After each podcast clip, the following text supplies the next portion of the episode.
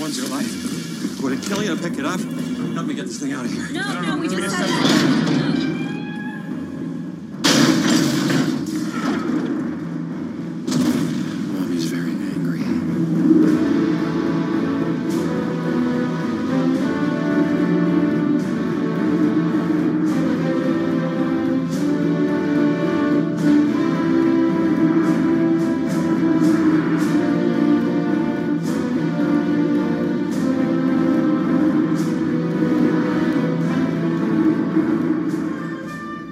welcome to To the 90s and Beyond. My name is Vince Leo. I am the author of the film review website Qwipster.net. I've been doing film reviews since the middle of the 1990s. 1996 is when I started, and you can read all of my written work at that website, Qwipster.net, Q W I P S T E R.net.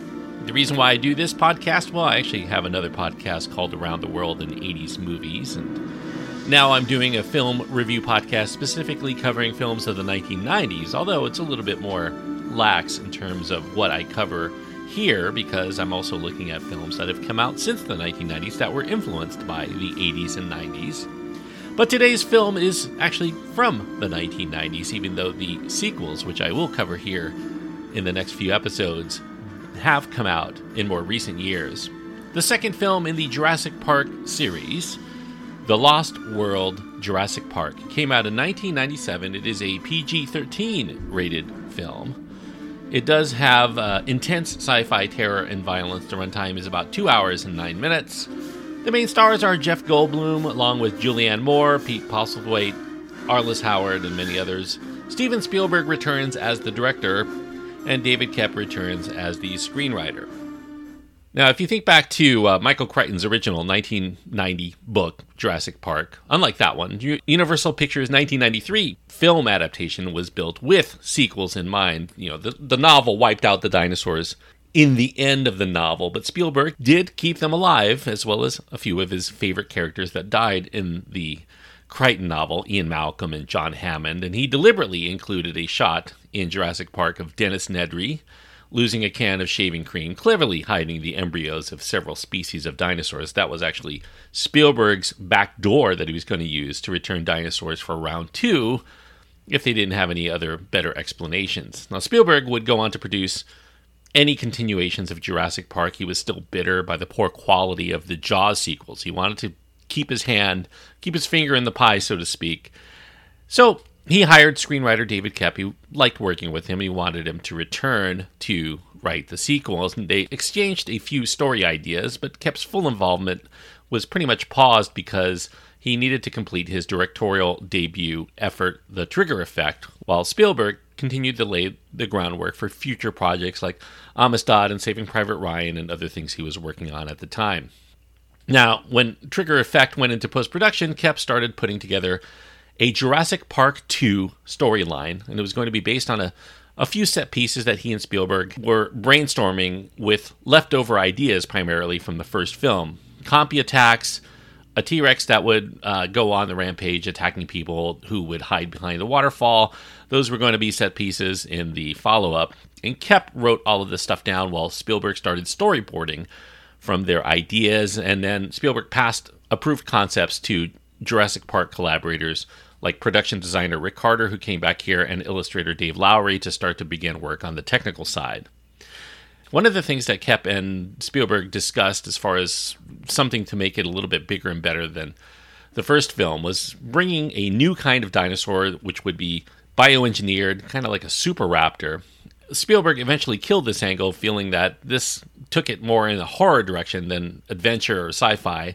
Although, if you watch Jurassic World, you know that that idea did come back later. But they had plenty of dinosaurs still left to explore by the second movie, so they decided they were going to introduce the chicken like swarming compies, Compsognathus, which were kind of like land piranhas, and bring a few of the fan favorite dinosaurs they hadn't seen from the first film, like the Stegosaurus and things like that. And so they started continuing to brainstorm ideas. They did have to take a pause though, because one Michael Crichton, he acquiesced finally to requests by Universal as well as Spielberg to write a follow up. So Crichton began to work on his next entry and he entitled it The Lost World.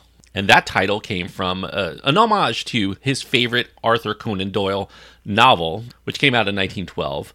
Crichton really enjoyed that novel from his childhood, dinosaurs existing independent of humankind.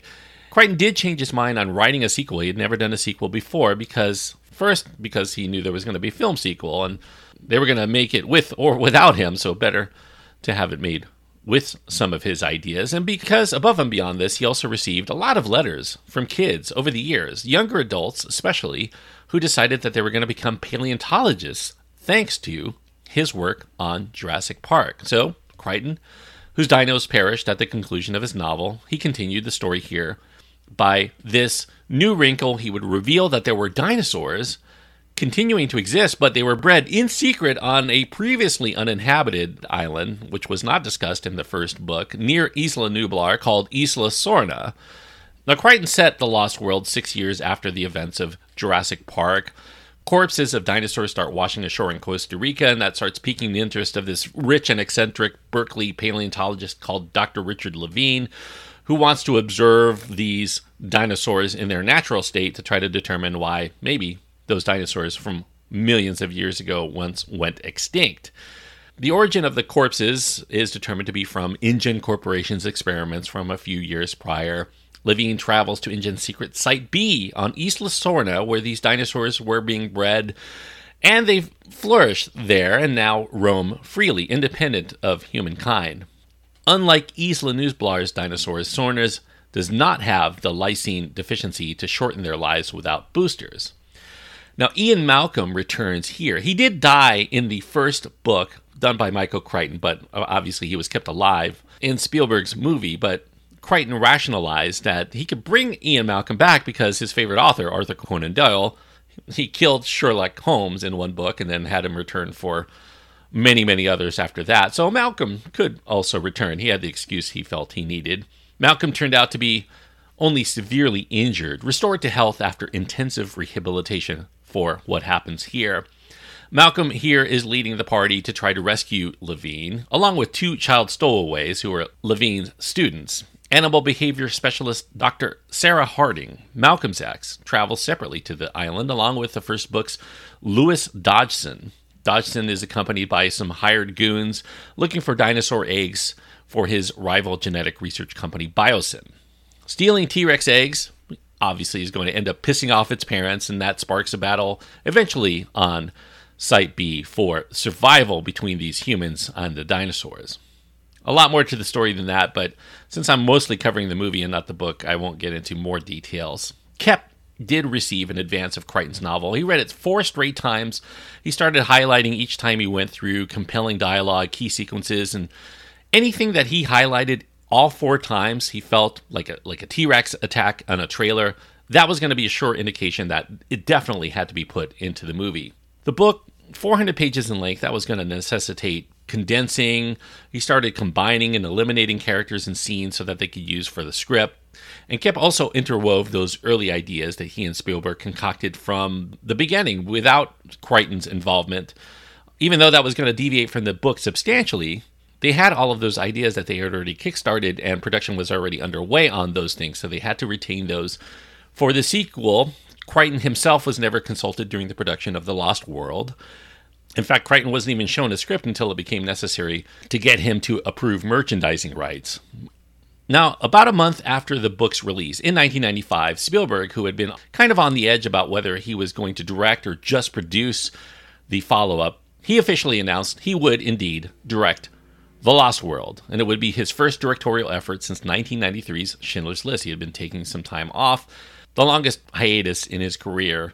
And Spielberg's ultimate decision came from this feeling that he needed something familiar. He needed to shake the rust because he had spent so much time off. Schindler's List was incredibly draining. He needed to take a respite, but then he also spent a lot of time setting up the Shoah Foundation. He executive produced many films through Amblin Entertainment, Twister, Casper, among others. And he also was undergoing this very major project to get DreamWorks SKG, the studio, off of the ground. And that took up a lot of his time. But because The Lost World was set on a different island, Spielberg decided he was not going to shoot again on Kauai like he did the first film. He wanted to differentiate it in its look. They looked at South America, but that was quickly ruled out because there was going to be a long rainy season that caused a lot of production problems. They considered Puerto Rico, they considered Australia, but then eventually New Zealand was selected as the top spot because it had a lot of very exotic looking volcanic areas, and that to them represented the look of a lost world untamed by humans. However, eventually, New Zealand did lose a lot of favor because it was very distant for one thing. It was a little bit too isolated where they wanted to shoot, and that made it too difficult to try to find places to haul and store all of their movie equipment and to reside there nearby. So they started scouting different places, including American locations. Finally, they settled on the redwood forest areas of Northern California, near Eureka. In fact, one of the jokes that they had when they were making this film was instead of Costa Rica, they are shooting cl- close to Eureka, California. This was a place they felt was actually a little bit more authentic because it's a place where dinosaurs actually have lived as compared to lush tropical islands. They tended to favor these forest areas in reality. Now, they had to contend with the state and federal protected areas of the park system, but budget deficits in California at the time prompted a lot more accessibilities to the film industry to shoot in those areas. And in exchange for their participation, Universal did agree to have their lead actors, Jeff Goldblum and Julianne Moore, appear in public service announcements to promote the California State Park system. Pickup shots were done from a distance. They were actually done in the actual Costa Rica, as well as Australia, and some shots of New Zealand, while set pieces were done on the Universal Studios lot. Hawaii did get used, at least for the opening picnic scene, because the New Zealand location shoot did fall through, and exteriors were done for what would be the city scenes toward the end of the film in Burbank and other areas around Los Angeles to try to replicate the streets of San Diego, which I'll get to in just a moment. Now, Spielberg originally devised a hunters versus gatherers concept for one key scene, but soon that extended as the foundation for the entire movie. He wanted to pit hunters out to trap these dinosaur specimens with the good guy group trying to protect these dinosaurs. Spielberg emphasized themes here about human greed, about egotism, about human desire for power, as well as the belief of many people that nature is here to serve the whims of humanity rather than exist undisturbed by us. The dinosaur family theme would contrast to the humans because animals, by nature, protect their own, while humans have become increasingly flawed in our evolution. We're dysfunctional in our families as time goes on. To avoid rehashing the first film deliberately, the Lewis Dodgson character from Crichton's book, as well as his goons, were replaced with newly imagined characters like John Hammond's avaricious nephew, Peter Ludlow. There would be a, a big game hunter named Roland Tembo and his hunting party. Spielberg really wanted to emphasize a, a safari like atmosphere, and deliberately so because he wanted to pay homage to one of his favorite films, uh, a big game hunter film by Howard Hawks from 1962 called Hatari. Ian Malcolm, he was the only character that Crichton decided to bring back to the Lost World book. He would be the main character in the film. And because actor Jeff Goldblum was so indelible in the Ian Malcolm role, in fact, really was the reason why that character was so popular, they had to secure Goldblum services before they could really greenlight doing a full on adaptation of the Crichton novel. Goldblum did accept and he was very eager to explore Malcolm's more passionate, more emotional side he didn't get to explore in the first film, and he provided a lot of the rationale for what the character Ian Malcolm does in the movie, including the reason why he wanted to return to the island of dinosaurs to begin with, even though he had such a harrowing experience the first time, because his ex lover, Sarah, is already there on the island and in immediate danger. Juliette Binoche, by the way, was the first choice that Spielberg had in mind to play Sarah Harding. She also was one of the main contenders to play Ellie Sattler in Jurassic Park, but she turned it down here for a second time. Binoche has gone on to explain years later that she considered Spielberg a very great director of men and of monsters, but not really of feminine parts. She didn't think that there would be a lot for her to do, and she joked yeah, she would accept if she could play a dinosaur, figuring that was probably the only way it would be interesting to her. Spielberg then pursued Julianne Moore. Julianne Moore was somebody he had met years prior. He had seen her in The Fugitive, kind of a smaller role there, but he really liked her in that movie and decided to fly her out to have lunch with her. And he vowed during that lunch to cast her in a future project. And here, this was coming home to roost. Spielberg told Koepp while he was writing the script, write it specifically for Julianne Moore. After Moore accepted that this was going to be very physically challenging and that she was athletic enough to keep up with it, she was hired. She didn't even need to audition. Now, Spielberg also cast Vince Vaughn without an audition for cameraman Nick Van Owen. Spielberg screened a rough cut in 1996 for the movie Swingers, kind of a breakthrough role eventually for Vince Vaughn when it was finally released. And Spielberg had real, actually watched Swingers because he needed to approve the use of the Jaws theme for this party sequence. And while he watched the movie, he really absolutely fell in love with Vince Vaughn's smart alecky persona. Vaughn also happened to appear right after that with Spielberg's wife Kate Capshaw in this movie called The Locusts. And so Spielberg thought, you know, this is a guy that's really on the cusp of becoming the next Hollywood movie icon, so he definitely wanted to get him on board for this film.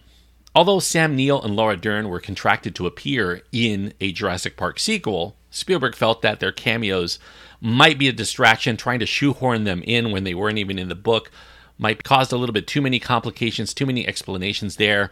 Richard Attenborough, though, who was not in the book, in fact, he died in the first Jurassic Park novel, not in the movie, he returns here to shoot an extended cameo. Also doing cameos were Ariana Richards and Joey Mazzello, who played the kids in the first Jurassic Park.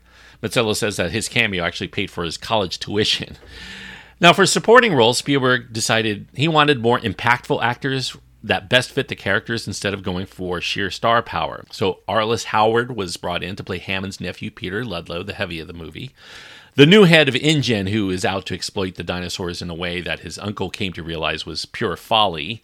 Pete Postlethwaite, who was cast as big game hunter Roland Tembo after Spielberg was highly impressed with his performance and very intense presence in the 1993 film called In the Name of the Father. During the promotional tour, in fact, Spielberg was so high on Postlethwaite that he called him the best actor in the world. Both Howard and Postlethwaite appeared in Spielberg's next film, Amistad. Little bit of trivia here, by the way. Koepp paid homage to this favorite Warren Zevon song of his, Roland the Headless Thompson Gunner.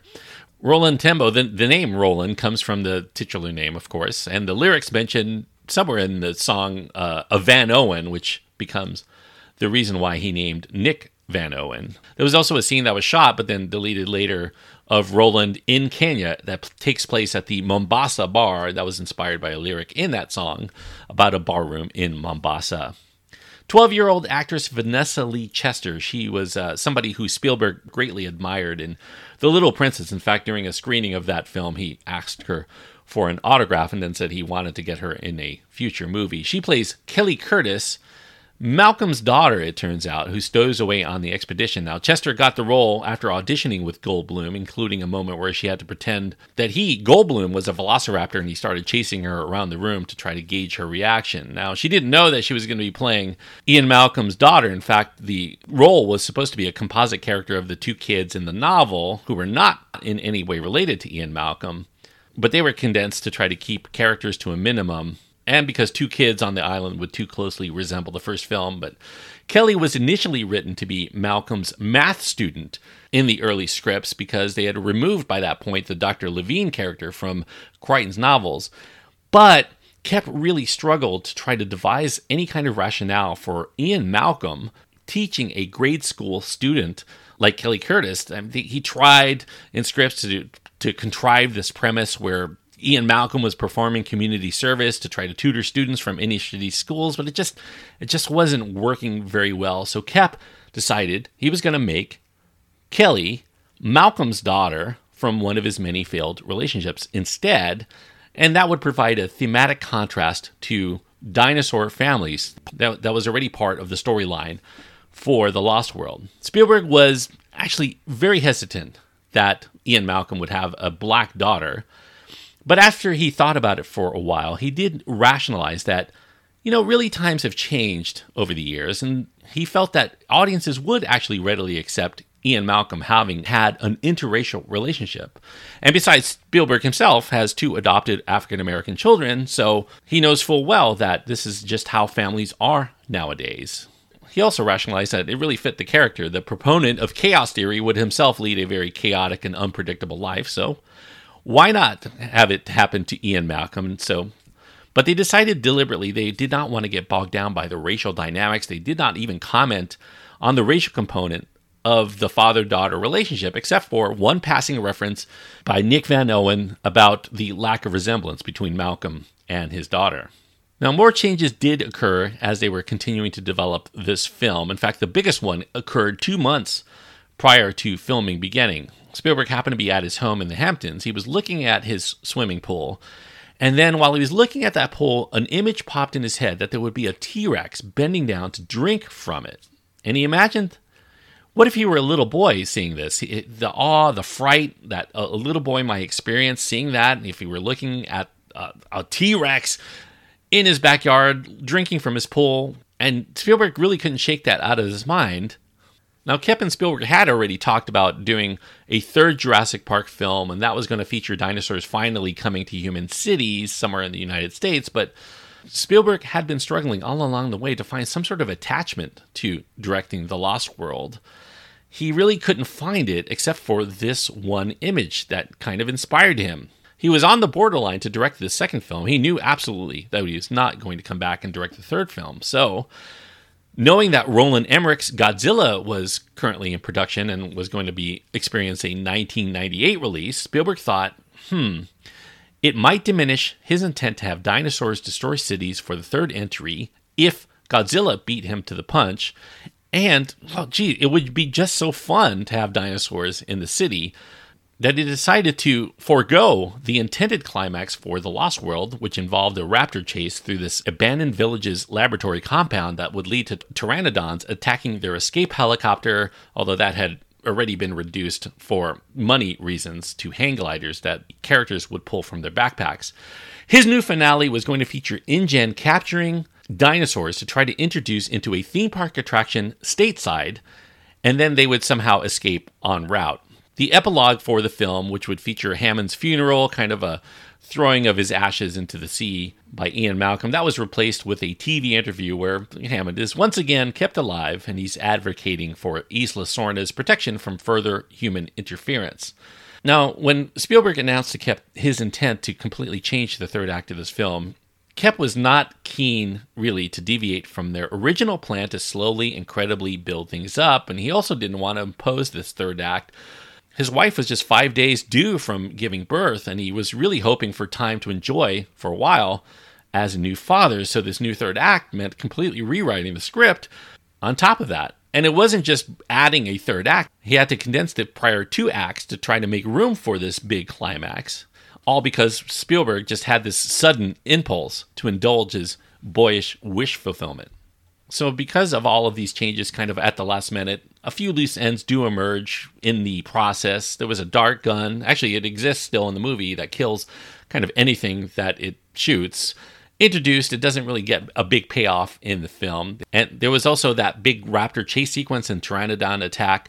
Those were diminished or stripped out entirely because Spielberg, he really wanted to save a lot of the wow factor now for his new big finale. He also was going to have raptors escape on the cargo ship, causing all kinds of damage that result in the T Rex springing loose and then entering the city. While the Raptors are going to converge on a mini mall and cause all kinds of problems there. But the Raptors, at the last minute, were pulled out of the climax, and it leaves the T Rex's escape completely ill defined. It looks like the T Rex got out of its hold, did a bunch of damage on the ship, and then got back into the hold and closed himself off in it and then decided to come back out again somehow uh, once it hit shore.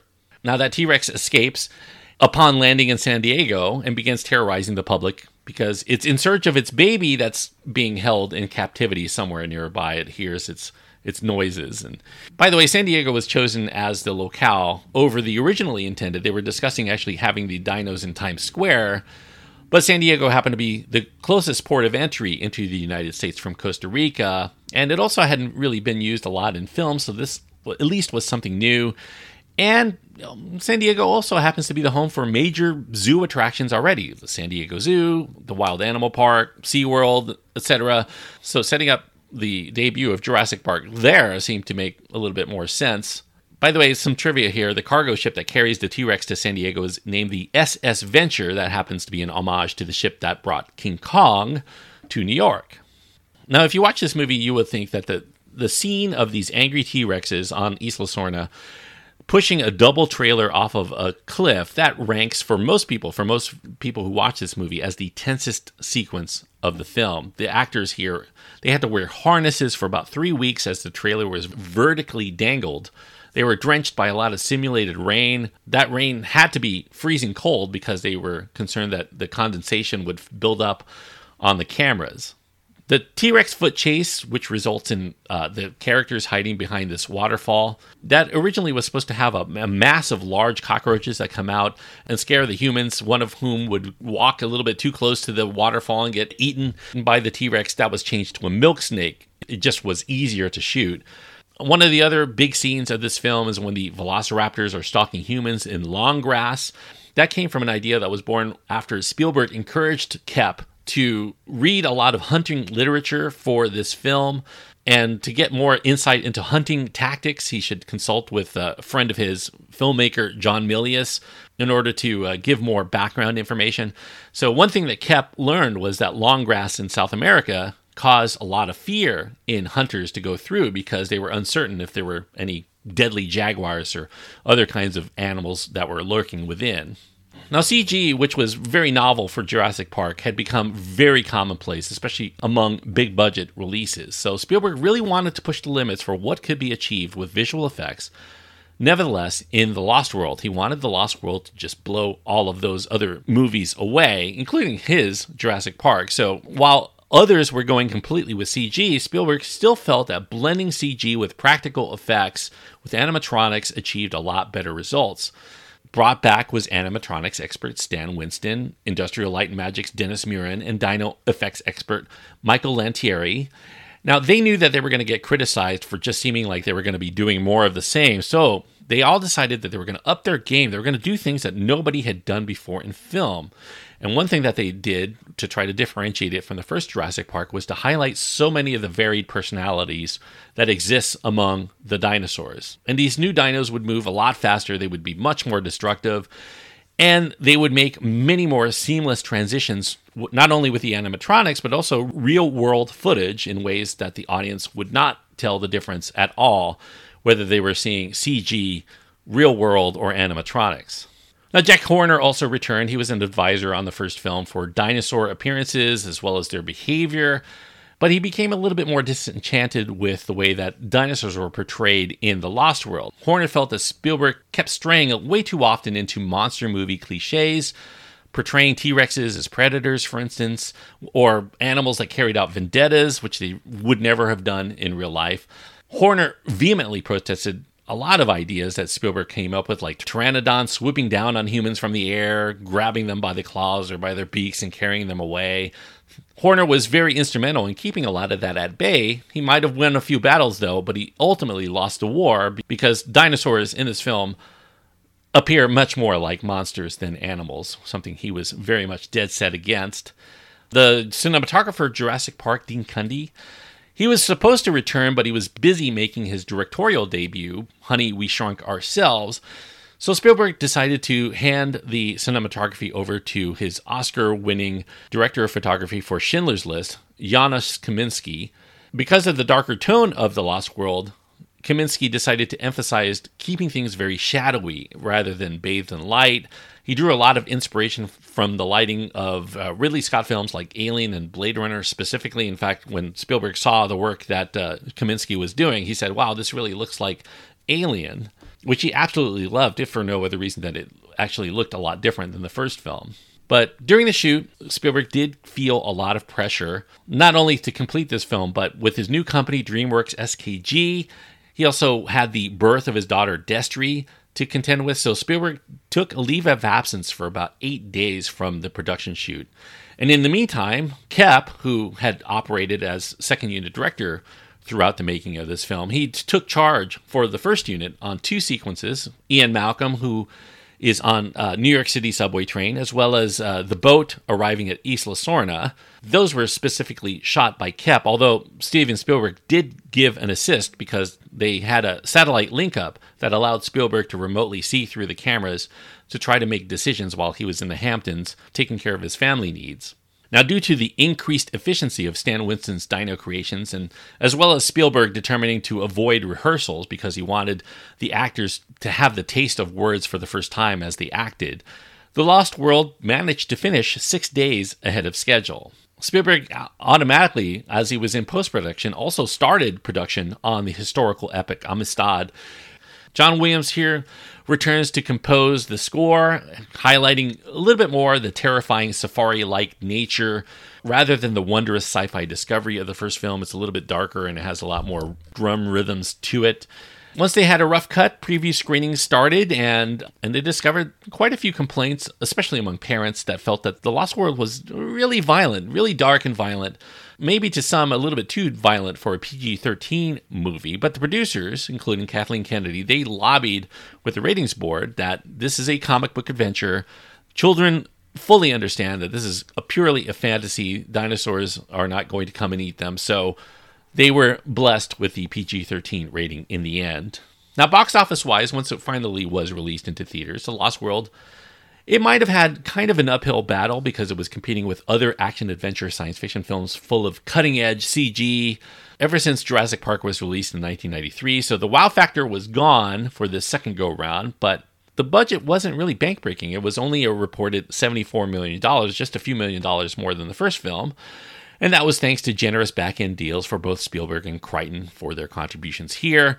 And it also benefited because of its lofty box office expectations, because other studios decided to steer clear of the Memorial Day weekend, which is when this film was released in 1997. It really had no competition, and it scored a record-breaking 97 million over the Memorial Day weekend. It failed to earn as much in the end as Jurassic Park. It made about 229 million dollars domestically, altogether $590 million worldwide. It only received one Oscar nomination, and that was for its visual effects. It did receive, unfortunately, the Golden Raspberry Award nominations, the Razzies, for Worst Sequel or Remake, Worst Screenplay, and Worst Reckless Disregard for Human Life and Public Property. So, kind of dubious distinctions there. Spielberg himself, he understands. In fact, he's been the most critical of The Lost World of anybody. He felt that maybe he really had matured out of this sort of filmmaking. He has expressed actually in recent interviews that he's he kind of felt too confident, too cocky coming into this. That's why he doesn't really make really great sequels and he loses that sense of hunger and if that newness is not there, he really feels that the films are less challenging or less interesting to him. In fact, he compared the process of making The Lost World to, to serving the audience a banquet, but also serving nothing challenging for himself. He got nothing out of it. He felt very little emotional connection to the material. So after Schindler's List, he vowed he was never going to follow up one film with another one just like it. So before he was done with post production, Spielberg had already started turning his attention on Amistad as well as Saving Private Ryan, which he was definitely much more interested in doing. So yeah, in the end, you know, even the best of directors, even somebody like Steven Spielberg can make an occasional dud, especially if their heart or their minds are just not in it. You know, the first film really worked. It had a very intriguing premise, very realistic depiction of dinosaurs, but this sequel just really gets into dinosaur attacks, that monster movie mayhem, a lot of stunt pieces that that really seem more like they would belong in an Indiana Jones adventure or something. The uninspired premise, it doesn't capture any of the awe or the scientific plausibility of its predecessor. And even though, as with all movies over time, especially if you see them as a kid, you're much more forgiving of these sorts of things. There are people who do champion The Lost World as a, as a film that needs to be reevaluated, especially in light of some of the more recent sequels. But personally speaking, being a Steven Spielberg film, it's still, I think, the most vapid of his films that he's ever done. And even though he's done an occasional misfire, here and there, I do rank personally The Lost World as my least favorite of Steven Spielberg's films. I really didn't have a great time revisiting The Lost World as I did Jurassic Park, but you know, it's still Steven Spielberg and it's still a dinosaur movie and it's still within the same universe. So there is some appeal there, enough for me to give the film two and a half stars out of four. Two and a half stars on my scale means that it had all the tools, it had all of the talent to be a movie that would be recommendable to most people, but somehow it just never really quite coalesces into a satisfying whole. I think there's enough here to find some enjoyment in if you're somebody who's continuing on with this series but certainly it's a big step down from the the enjoyment that you might have received from Jurassic Park, at least for most people.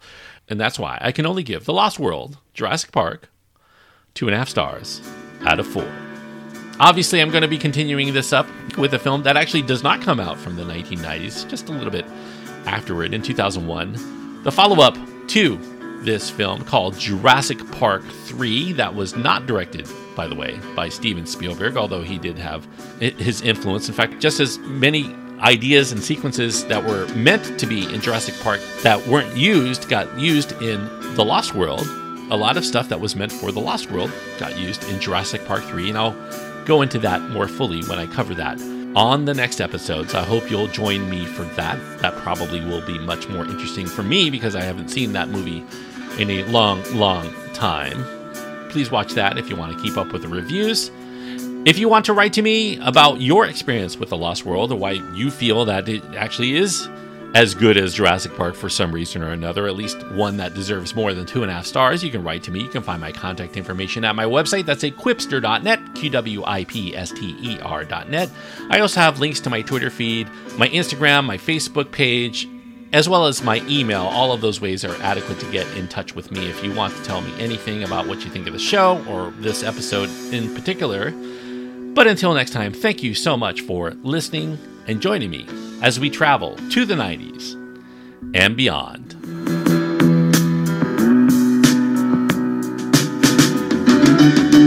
Roland the headless Thompson Gunner.